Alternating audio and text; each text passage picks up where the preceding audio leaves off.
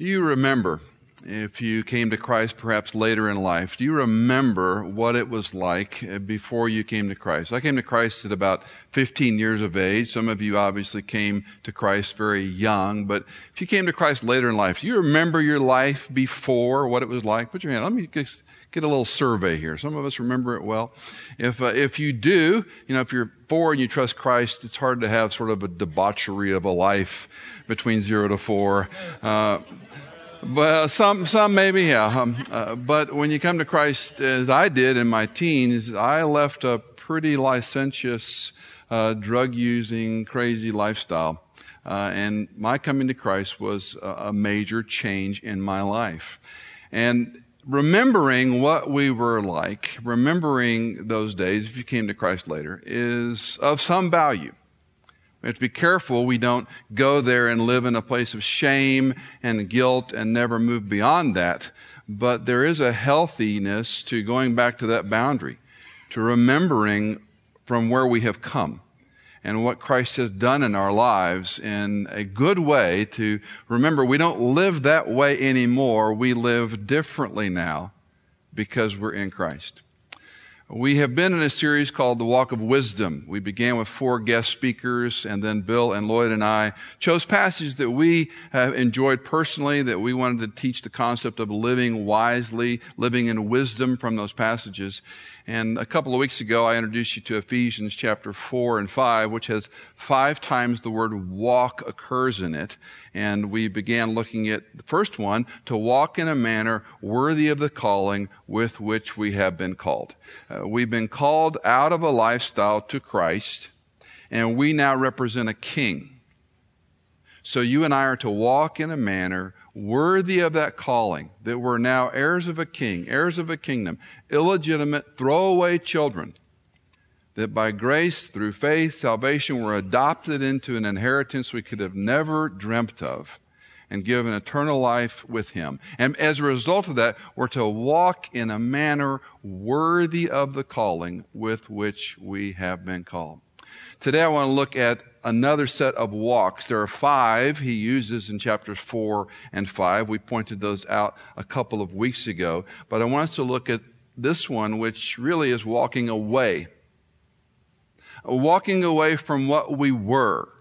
The paramount one to walk in a manner worthy of the calling with which we've been called. But now we're to walk away. And look what he tells the Ephesian believers and what he tells you and me. Chapter 4 of Ephesians, beginning at verse 17. Walk away. Know what you were leaving, what you are leaving. Verse 17.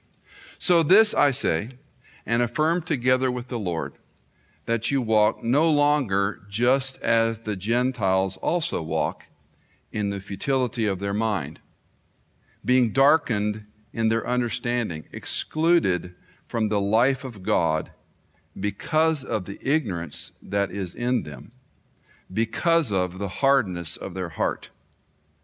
And they, having become callous, have given themselves over to sensuality for the practice of every kind of impurity with greediness. Paul begins insisting, imploring that this great importance. No longer walk the way the Gentiles walk. Walk in a manner worthy. Now we're talking about no longer walk the way you used to walk. Ephesus was a culture that was steeped in every sexual perversion imaginable. They were licentious. They had idols that were innumerable. And through Acts and through Paul's writing and through first century documents, we know Ephesus was a, a, a wicked, immoral, evil, covetous society. Everyone did what they wanted to do, what was right in their own eyes. In fact, it's a lot like the United States of America today. And I'm reminded of what Dr. Hendricks often told us. This is not what God's word would say if God was here. It is what God is saying because he is here. And what applies to the Ephesian believers applies to you and me in the exact same way. So he begins by this statement. It's a topic sentence. We talked about that a couple of weeks ago. Look again at verse 17. Walk no longer as the Gentiles also walk in the futility of their mind. And then he's going to explain that topic sentence in the verses that follow. Notice verse 18. being darkened in their understanding. Now we're talking about the way they're thinking, their understanding is dark. We're going to look at some other pictures for a moment, but just as a, as a reminder, this is changing our mindset. We'll see this in great detail in this passage. It's not just changing our mind about something, it's changing our mindset. This, I believe, is the single tension in the spiritual life. How do we live the way Christ wants us to live in a carnal, physical world? The tension of the spiritual life is not just doing right things, it's not just behavior modification. The tension of the spiritual life is knowing God's Word and God's Spirit who indwells the believer and being submissive to His power to take the Word of God and transform us by His power. We cannot make our flesh any better. We're not polishing the brass rails on a sinking ship. We need Christ's power, His Spirit who indwells us to do this. You cannot do this in the flesh. Yes, willpower and discipline and, and self-motivation are great things. It won't change you spiritually. Might get you out of bed and started, started in the morning. Might get you reading your Bible, but that in and of itself cannot change us. It requires Christ's Spirit who indwells us. And Paul's going to elaborate on this in this passage in a very helpful way, changing our mindset about how we live the spiritual life.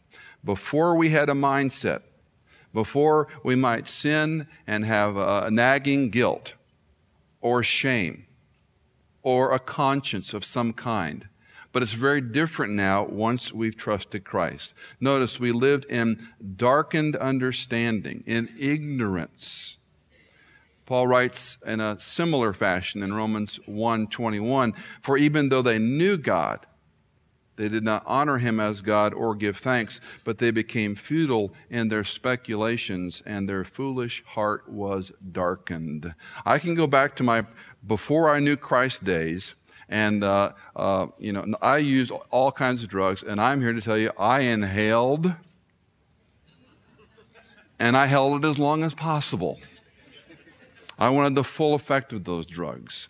And I used those drugs indiscriminately because I was escaping something. And most of the time, there was nothing in the back of my mind telling me this was wrong. I wanted to do those things. That's my sin nature coming to Christ, things begin to change. Now look at how he describes this darkened walk. Look again at verse 18. Excluded from the life of God because of the ignorance that is in them. Excluded from the life of God. We often hear the quip, ignorance is bliss. Uh, doesn't apply biblically or theologically. Ignorance is dangerous. Excluded from the life of God because of the ignorance that is in them. And as a believer, you and I read those words, those words should be chilling to us. That friends and family, people we love, are excluded from a life with God. And it should also remind us from where we've come. We're all dying. We're all bound to die. Um, we don't like talking about it, like thinking about it. It's reality. Funerals populate our calendar enough to remind us we are all dying. It's inevitable. And much of our life is just dulling the pain of the inevitable, dulling the pain that we experience with injustice and all sorts of things that happen. And when we're darkened in our mind, all we see is, well, I better do what I want to do, enjoy, be true to myself, yada, yada, yada, because in the end, we all die anyway. So I may as well have fun and do what I want to do. My passion, who I am, be who I am, and all this sort of rhetoric that's so part of the American mindset today. But they're ignorant of God and because of that, they're locked in death. Secondly, verse 18, the hardness of their heart. Again, perhaps you remember, before you came to Christ, your heart was hardened. I could do things and it did not bother me. I could say very hurtful things and it didn't bother me. I could lie and it didn't bother me. And when our minds are darkened, when we live a lie, when we choose to sin because we want to, with no fear of consequences, not even that little conscience talking to us sometimes going, you probably shouldn't do this. You know better than this. Your mother wouldn't be happy. You might get caught. That's the worst we ever think or fear.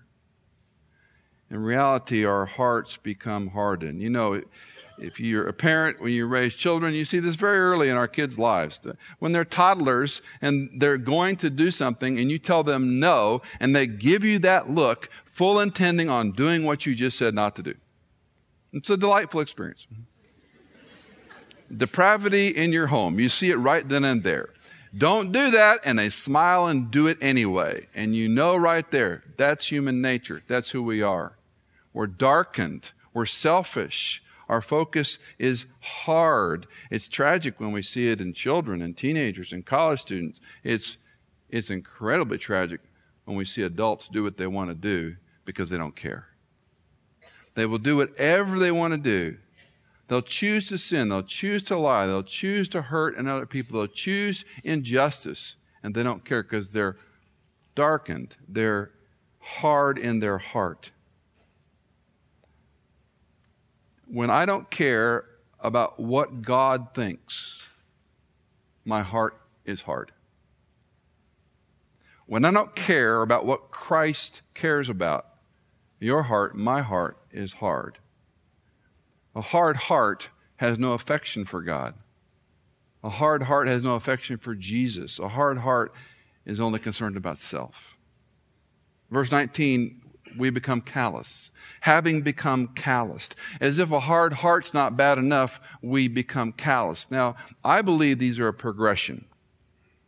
You think of uh, men and women who play stringed instruments, they have to have a certain callus on their fingers. If you're a craftsman, a tradesman, if you're a runner, if you are a dancer, you've got to have a certain callus on your feet or you can't do that very long. And if you lay off running or lay off dancing for a while lay off playing the guitar for a while, you have to rebuild a little bit or your feet will kill you. Your fingers will kill you until you get a callus. What is a callus? A callus deadens pain.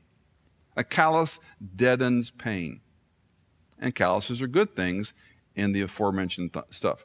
But a calloused heart is a dangerous thing.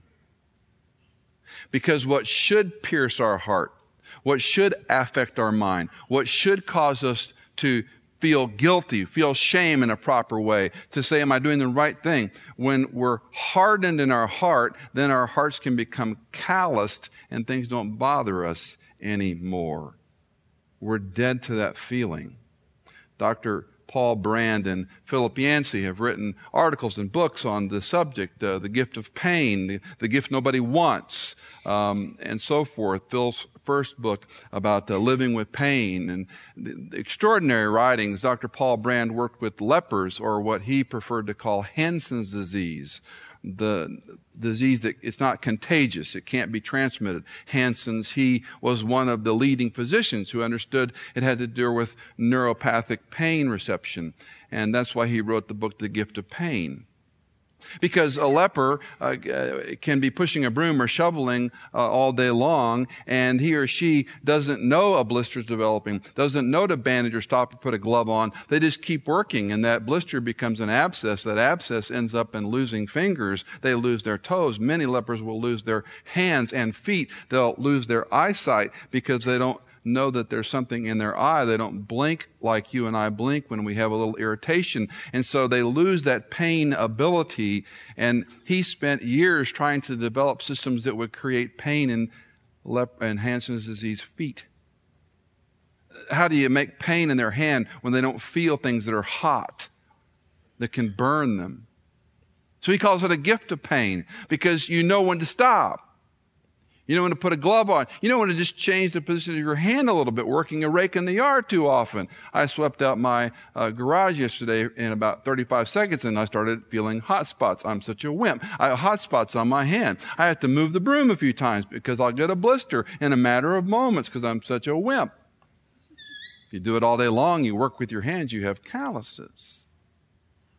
But a calloused heart is a dangerous thing because you no longer feel pain.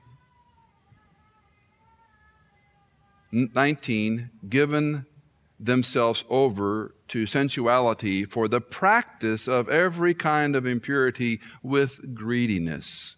The conclusion is that the Gentile way of life is obstinate, is stubborn. You're excluded from God. You're hardened in your heart toward God. You're calloused in your heart toward God. You don't care about this, and you're given over to practice sensuality. Practice here is an unusual word in the New Testament. Here it means a sustained interest in something.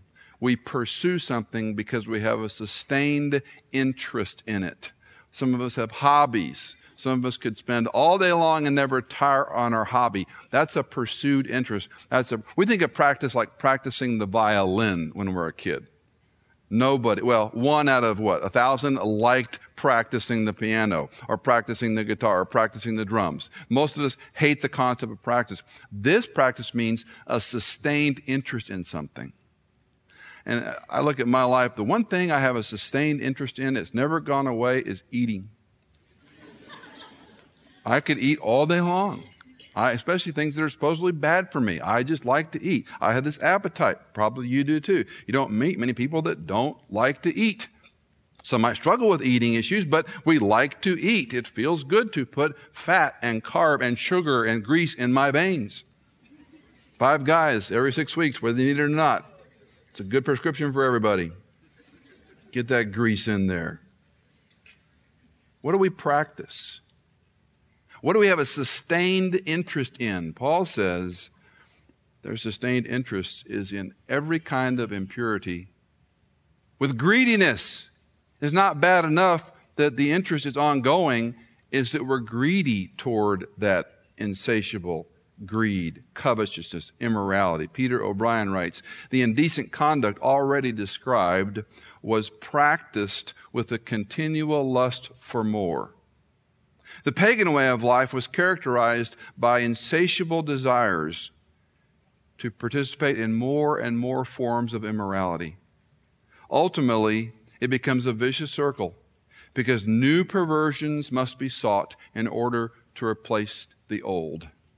This is why pornography doesn't satisfy. You don't look at pornography once.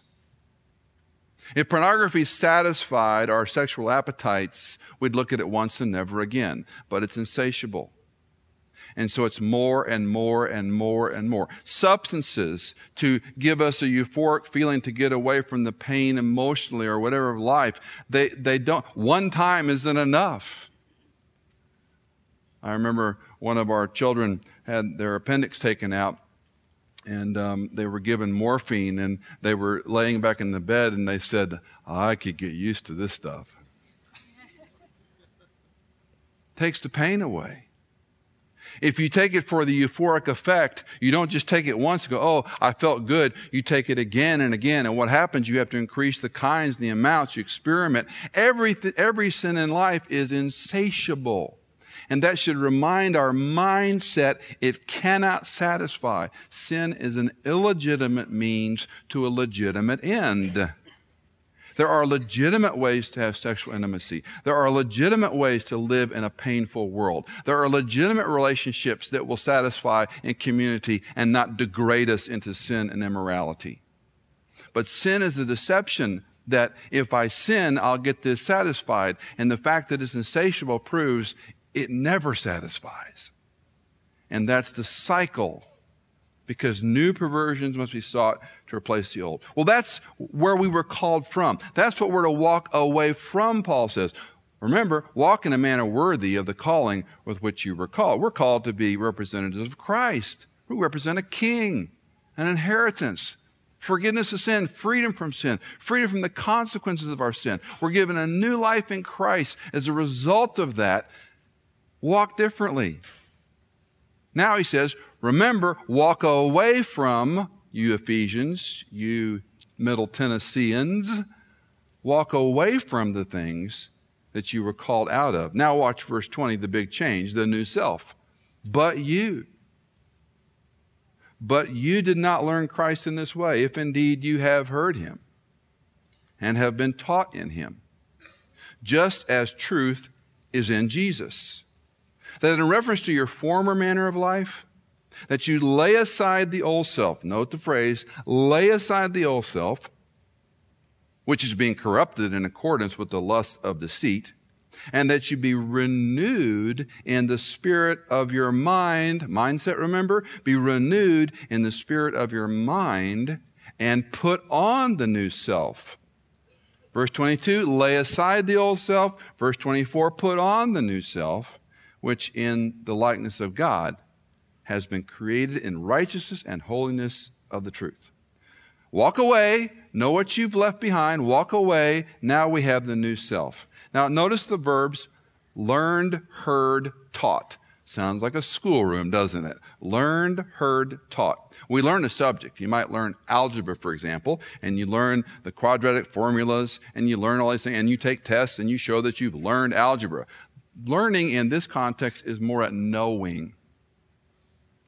We don't learn Christ. I, I took a subject and I took Christ 101 and 102, and now I know Christ. This is a relational knowledge. So when he begins in verse 20, you did not learn, you, you, didn't, you don't know Christ in that way. You don't know him in the aforementioned sinful, callous, darkened ways. You've been called out of that. Secondly, heard. You paid attention to it. You understood it.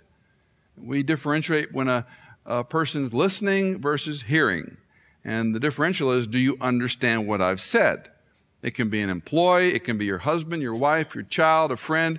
You're talking to them or they're talking to you. You're not listening to a word they're saying. You just appropriately go, mm-hmm, oh yeah, mm-hmm. You can, you can do that all day long and it, you feign like you're listening.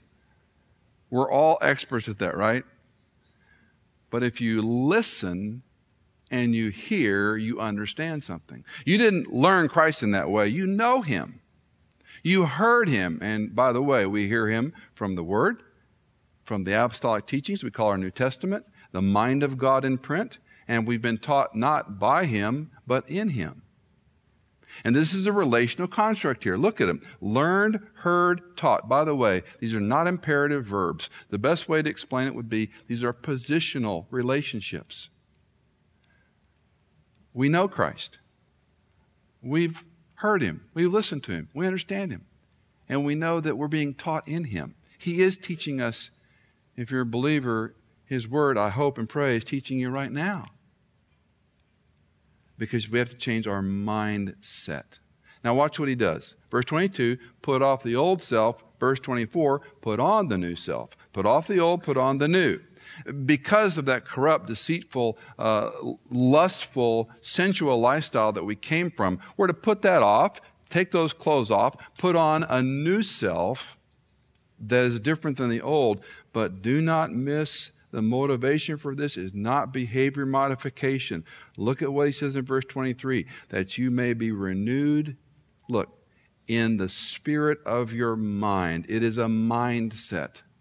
It's a positional mindset. This is the tension of the Christian life. This is the tension of spiritual life. It's not just behavior modification.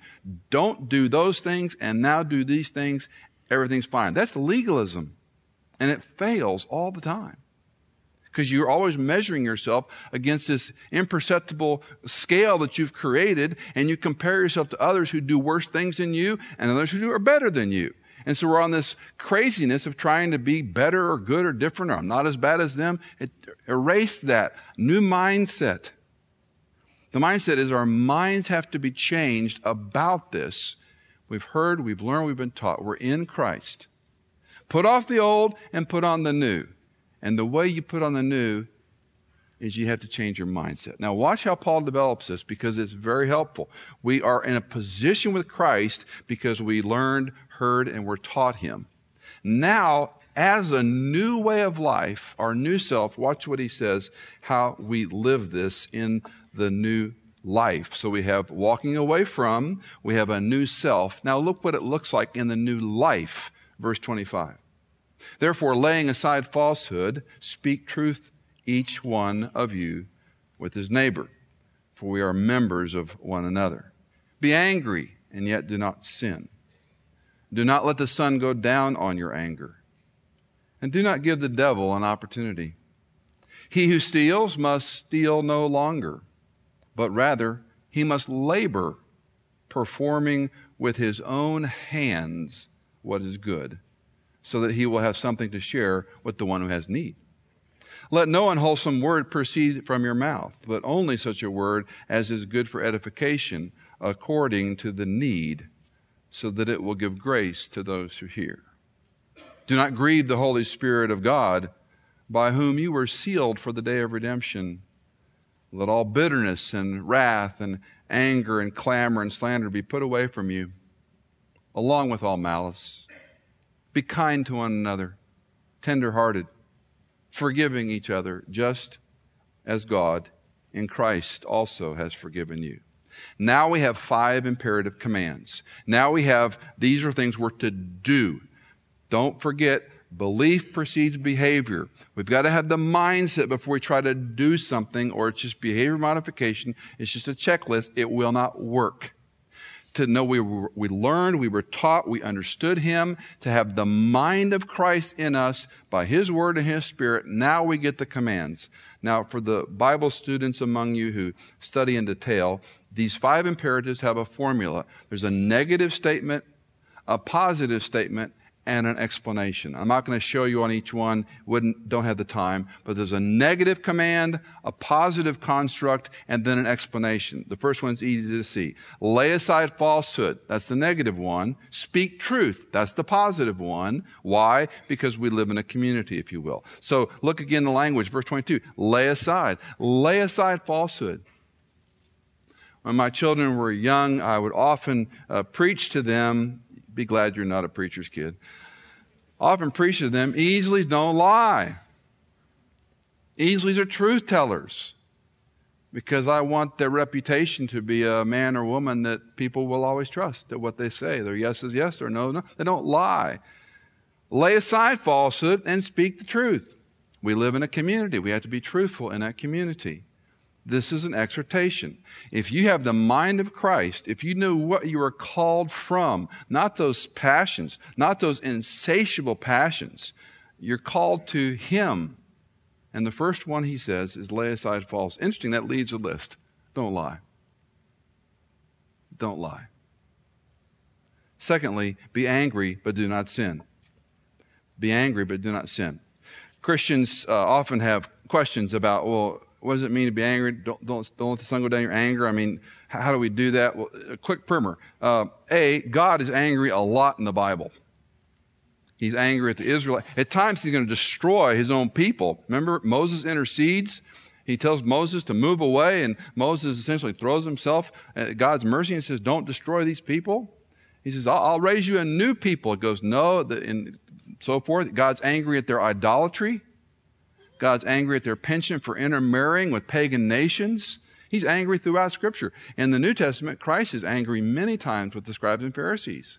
When he turns over the tables in the temple complex, the money changers who are extorting and abusing the privilege of taking money from that worshiper and giving them uh, unsatisfactory, less satisfactory animals for their sacrifice, he's angry many times. But it's a righteous anger the way to differentiate between a righteous anger and we might say an immoral anger is a righteous anger has nothing to do with my sin, but for an injustice or something that is wrong. Think about when you get angry, when I get angry. More times than not, I, I call anger a secondary emotion, meaning uh, what's really going on is something else, and my anger is going to keep you away from the issue. So if I'm afraid of being caught, if someone is caught in a lie, they blame other people and they get angry at you. Why? Because no one wants to be close to an angry person. So if you yell and scream at your husband, your wife, your, your worker, your coworker, employee, your, your child, if you yell and scream at them, you're keeping them away, right? If they're mad at you, they're yelling to keep you away because something's wrong. I can't address it. I can't deal with it. I mean, you know, every parent's fantasy. When something goes wrong in the family, when you got the kids lined up, go, who did this? Father of mine, I did. I will not tell a lie. I, it wasn't my brother or sister. I did it. I own it. I was the one who did it. No one else is innocent. Punish me. I'll happily do whatever you said, oh Father of mine. No child says that. Few adults say it. Anger keeps you at bay. Anger also betrays. Because when you're in trouble, when you're lying at work, when you're lying to your mate, when you're lying to a friend, you're afraid of being caught. You're afraid of being found out. Didn't the list lead with lay aside falsehood? Tell the truth? Just as you parent your children, we've always parented ours. If you come clean, the consequences are always lighter than if we find out later that you lied. Lay aside falsehood. Be angry, but don't sin. It's my observation that some of the most angry people are people who are deeply unforgiven. There's stuff in their soul, there's stuff in their heart, there's lies, there's deceptions, there's all kinds of stuff going on. And they're the most angry people on the planet. And to try to peel those layers back, interesting, one of the first questions God asks man is, Why are you angry?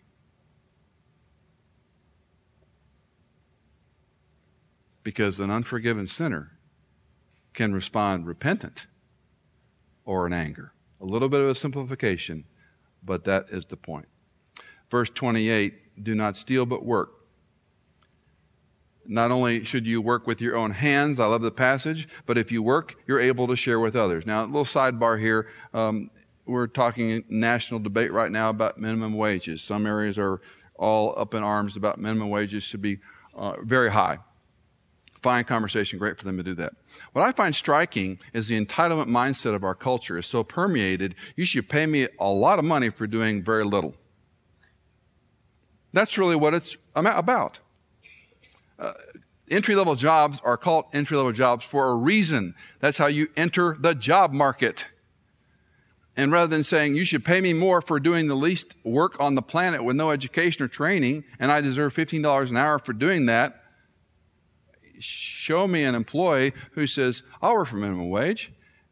And they work hard and they take extra hours and they clean up and they take initiative and they're kind and they do what their boss asks and they obey him or her and they're, they're a, a sterling employee. They won't be an entry level minimum wage worker for very long.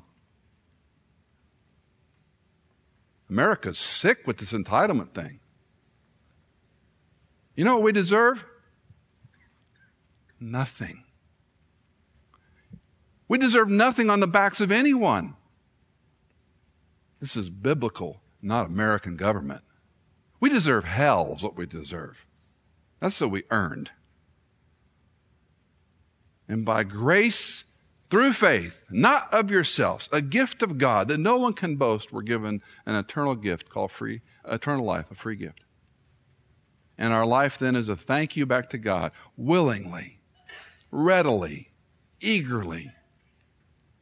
And our culture has so ingrained us that we're entitled to. Sure, we help people. In fact, the Bible even says right here, work with your own hands so that what? You can share with someone who has a real need.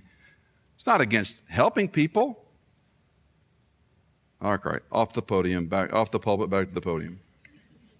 Let no unwholesome word, but edification. The word unwholesome literally means rotten. It's a great word.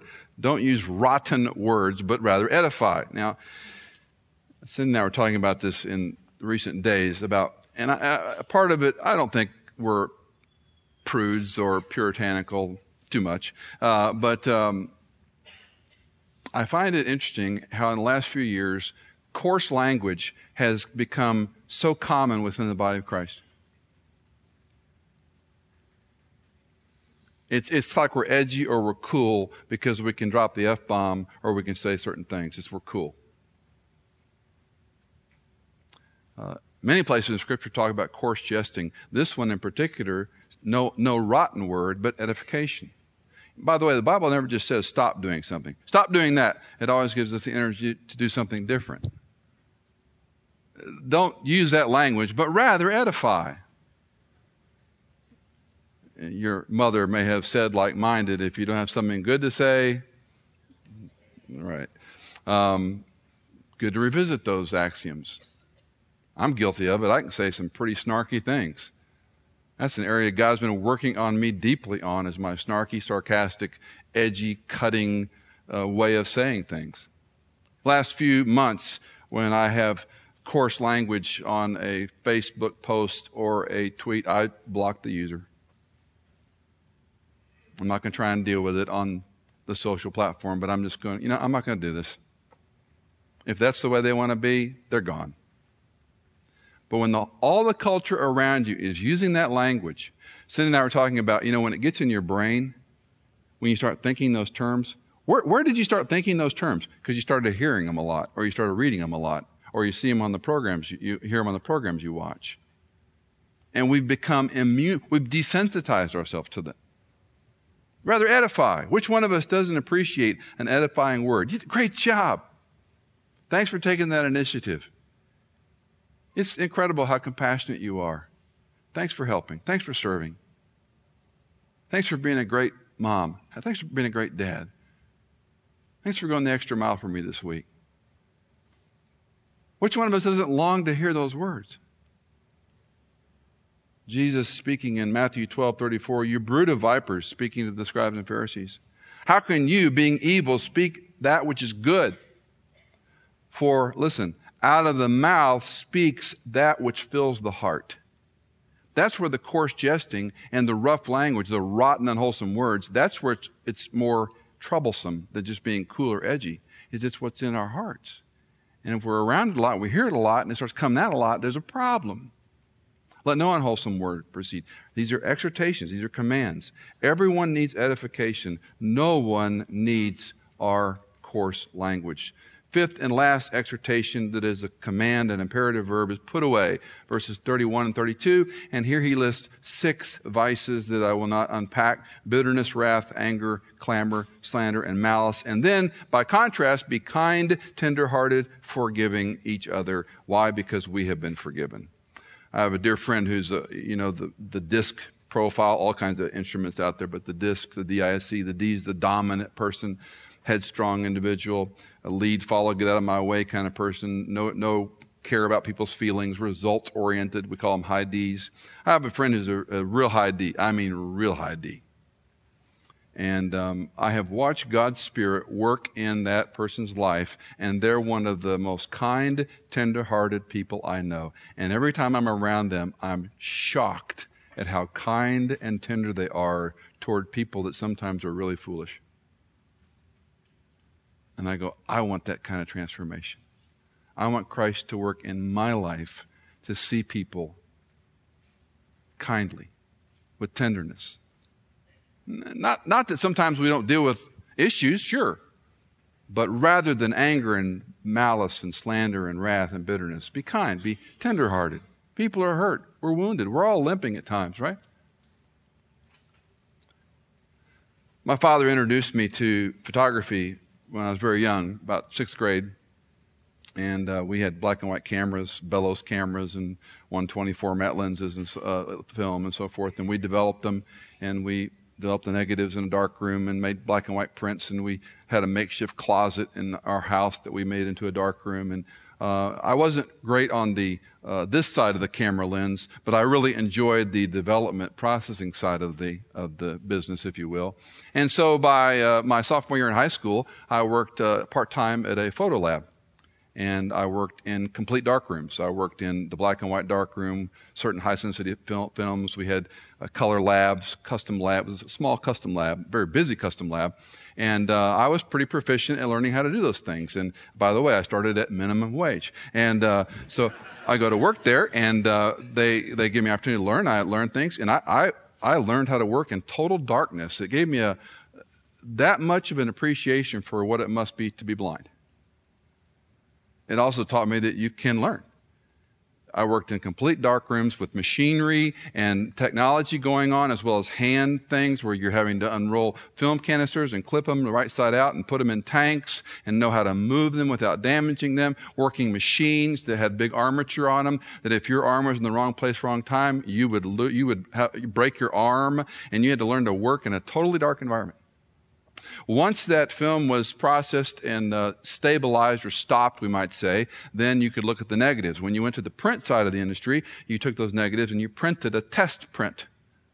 You had a safe light. You could see a little bit, but you were working with a negative image and you project that negative image on, let's say, an 8 by 10 piece of photographic paper. Then you take it to the processor and uh, when it comes out, it's got to be developed and then fixed or stopped the development. And then at a certain point, you can take it out into the light.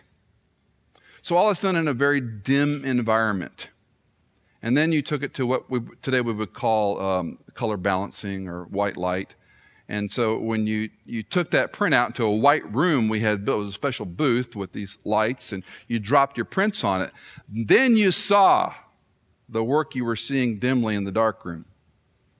And the color corrector would look at flesh tones and greens and he would say plus two cyan, minus four magenta, 10% more density, less contrast. He'd mark on it with a grease pen. And back to the lab you went and you printed your paper again and went through the process. I never ever tired of watching that print emerge in the developer. It was always a, a magical thing to watch that piece of paper take on an image.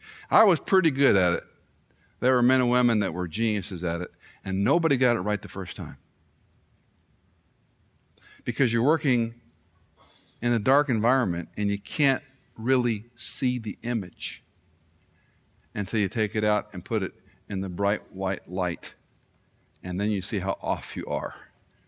Out of focus, wrong color, that you go back and correct.